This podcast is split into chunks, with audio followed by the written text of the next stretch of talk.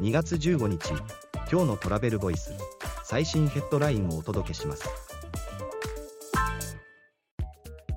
2024年の米国旅行市場リベンジ需要に一服感健全な状態も成長率は減速最後の砦は中国市場かロイター通信は2024年の旅行業界を展望。コロナ後のリベンジ需要は落ち着き通常の年になるとリポートしている。大手ホテルや大手 OTA も自然年を大きく下回る収益を予想している。次のニュースです。ユニバーサル・スタジオ・ジャパン新幹線内でもパーク体験東京新大阪間の貸し切り車両でダンス練習やエルモと記念撮影。ユニバーサル・スタジオ・ジャパンは東京新大阪間の新幹線車両の一部を貸し切る企画の応募受付を開始。新幹線での移動時間中も親子で楽しめる時間を提供する。次のニュースです。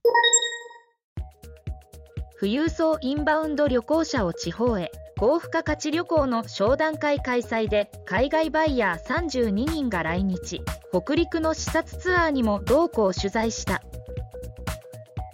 日本政府観光局 JNTO は高付加価値旅行者の地方誘客を推進するため全国8コスで視察旅行を実施した。そのうち金沢福井のツアーに同行して金沢市内での体験の様子を取材した。次のニュースです。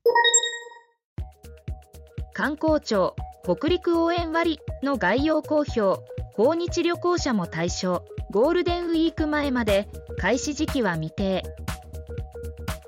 観光庁は能登半島地震の影響を受ける北陸地域への観光需要の喚起を図る。北陸応援割についてその内容を公表。実施時期は未定。決まり次第4県のそれぞれのウェブサイトで発表する。次のニュースです。2023年のネット支出は月平均2万3000円で前年比1割増。旅行関連では5割増に。総務省統計局が家計消費状況調査の2023年12月分結果を発表。旅行関係費は通年で月平均4498円で前年比5割増となった。記事の詳細はトラベルボイス .jp で。ではまた明日。